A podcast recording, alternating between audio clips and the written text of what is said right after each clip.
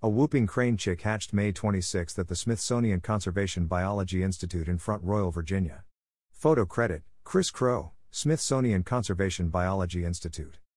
For the first time, a whooping crane, one of the most endangered species of crane in the world, hatched May 26 at the Smithsonian Conservation Biology Institute, SCBI, in Front Royal, Virginia, and is thriving.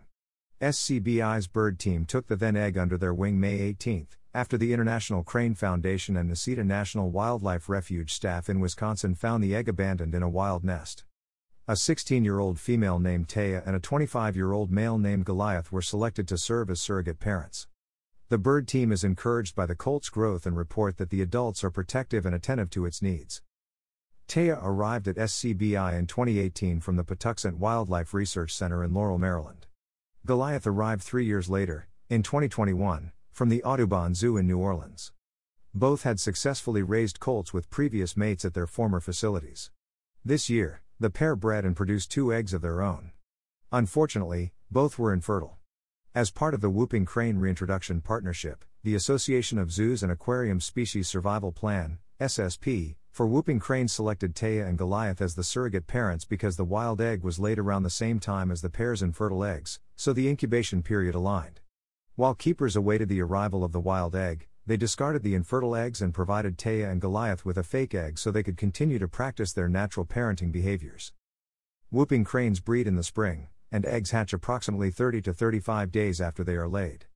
Both parents take turns incubating eggs. Just prior to hatch, keepers switched Taya and Goliath's fake egg for the fertile one. When the colt hatched, both parents immediately began caring for it. Keepers and veterinarians are allowing the family to bond without interference. Staff continue to closely monitor the colt and report that it appears healthy, alert, and curious about its surroundings. The colt will receive its first veterinary exam at 5 weeks old, and staff will take a DNA sample to confirm its sex. Whooping crane colts fledge when they are between 80 and 100 days old, but they will stay near their parents' territories for up to 9 months. Whooping cranes hatched at SCBI's breeding facility are considered candidates for reintroduction by the Whooping Crane SSP. At SCBI's Whooping Crane breeding facility, scientists study factors impacting egg laying success in female whooping cranes through monitoring hormones from fecal samples and establishing the relationship among hormone, courtship displays, and housing environment.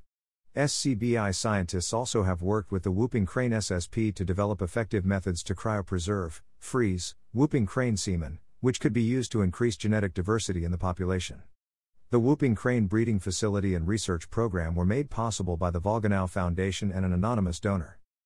Habitat destruction, hunting, poaching, climate change, natural disasters, and oil spills have contributed to the decline of whooping cranes. In 1941, approximately only 22 whooping cranes remained in the wild. Today, approximately 700 whooping cranes live in the wild and 140 live in human care.